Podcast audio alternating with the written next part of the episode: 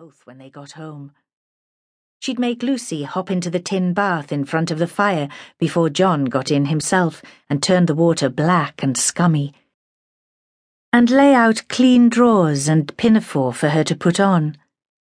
Every fine day in summer it was the same, and on bright, cold days in winter too, though John would only ruffle her hair and take her by the hand then mindful that whereas a pinafore could go into the wash tub, a woolen coat could not.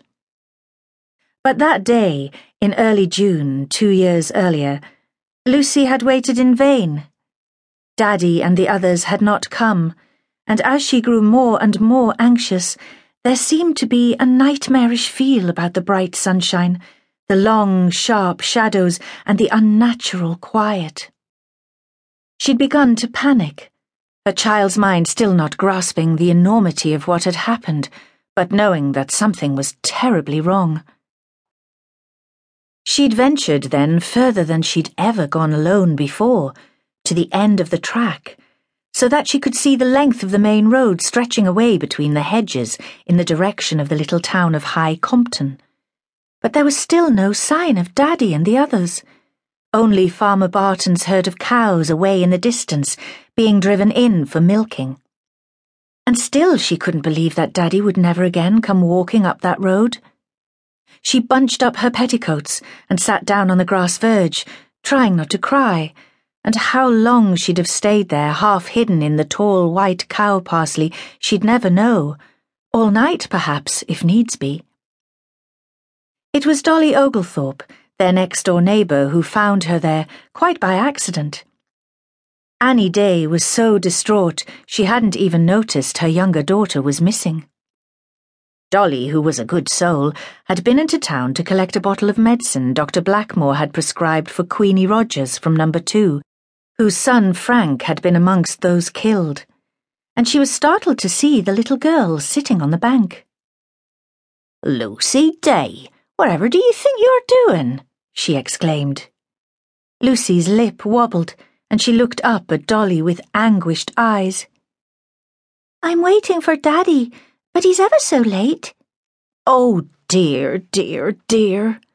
Dolly scarcely knew what to say. Truth to tell, she felt overwhelmed herself by the terrible events of the day, though, thank God, none of hers had been on the Hudge. You can't stay here, she said. Your mam would have a fit if she knew you were up here on the main road all by yourself. Come on, my love, you've got to go home. But, Daddy. Lucy was desperate to be told that everything was going to turn out right, but Dolly could offer her no comfort.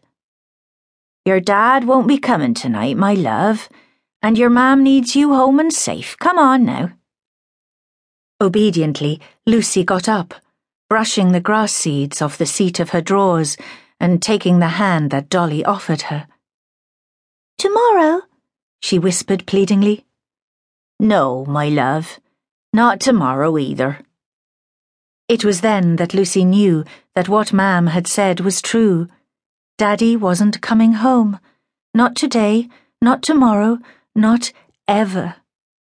A great sob rose in her throat, and the tears rolled down her cheeks.